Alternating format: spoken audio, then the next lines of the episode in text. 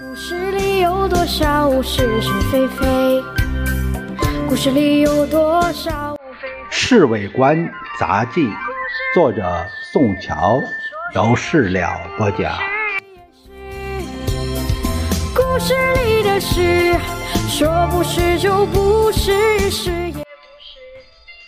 先生，今天决定从林园。搬回曾家岩官邸去住，原因有两个：第一，天气比较凉了；第二，和马歇尔特使的牛桥坨行馆靠近些。其实这对我们倒十分合适，晚上偶尔溜出去一趟，不容易被发现。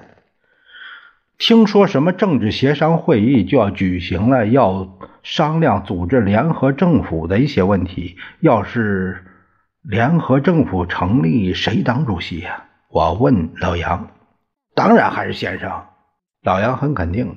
为什么？因为先生是世界各国公认的中国领袖。再说，美国这次派特使就为支持先生当主席。老杨的话我完全不能赞成。人家美国不是一再声明要以公平正直的态度来调处我们和共产党的纠纷，而且先生自打。把中央政府搬到重庆之后，和日本人根本没有打过仗。领导抗战这四个字说起来实在有点那个。不过吃谁的饭帮谁说话，哑巴吃蚕豆心里有数，这些事儿心里明白就行了，说出来可要惹祸。小陈又在想什么呢？老杨看我不声不响，他就问我：“没什么，我觉得这些国家大事不是我们这头脑简单的人所了解的。我也学会滑头了，是非呀都出自口。小陈，你这个态度比以前长进多了。小陈有什么长进？是不是又压上个新女朋友啊？睡在床上的小张，他他忽然醒了。你这小子真是色媒，三两句不理女人。”老杨取笑他：“你他妈口里不说，心里想的比谁都厉害。”小张马上反驳他：“对了，你们两个人那天钓上刘小姐和王小姐，一直还没有酬谢我这个介绍人呢，至少也得报告经过，这行行吗？”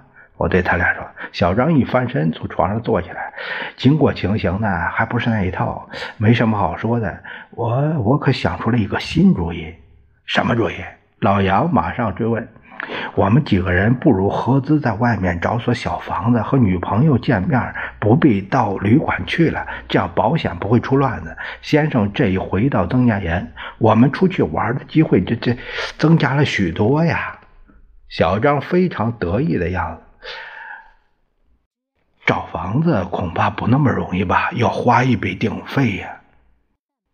房子最近空了不少，因为好些下家人都回乡了。至于顶费，为什么不不找那警察局长汤印设法呢？有他出面，连顶费都可以省掉。